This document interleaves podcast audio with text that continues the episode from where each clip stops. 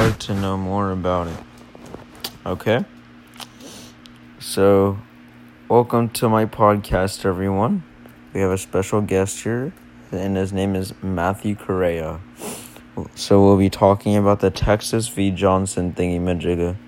So, Matthew, what are your opinions on the Texas v. Johnson, and what would you do in this type of situation? Well, I would, uh, I would be sad because it's not nice burning the flag because it means a lot to our country.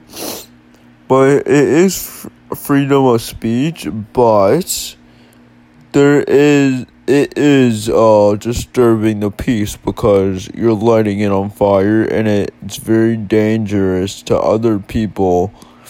So that's one of the bad things that is part of it. Oh, that's a very nice, uh, very nice explanation, Matthew. So, what would you do? Well, I would hold this guy accountable because this should be illegal and he should have no right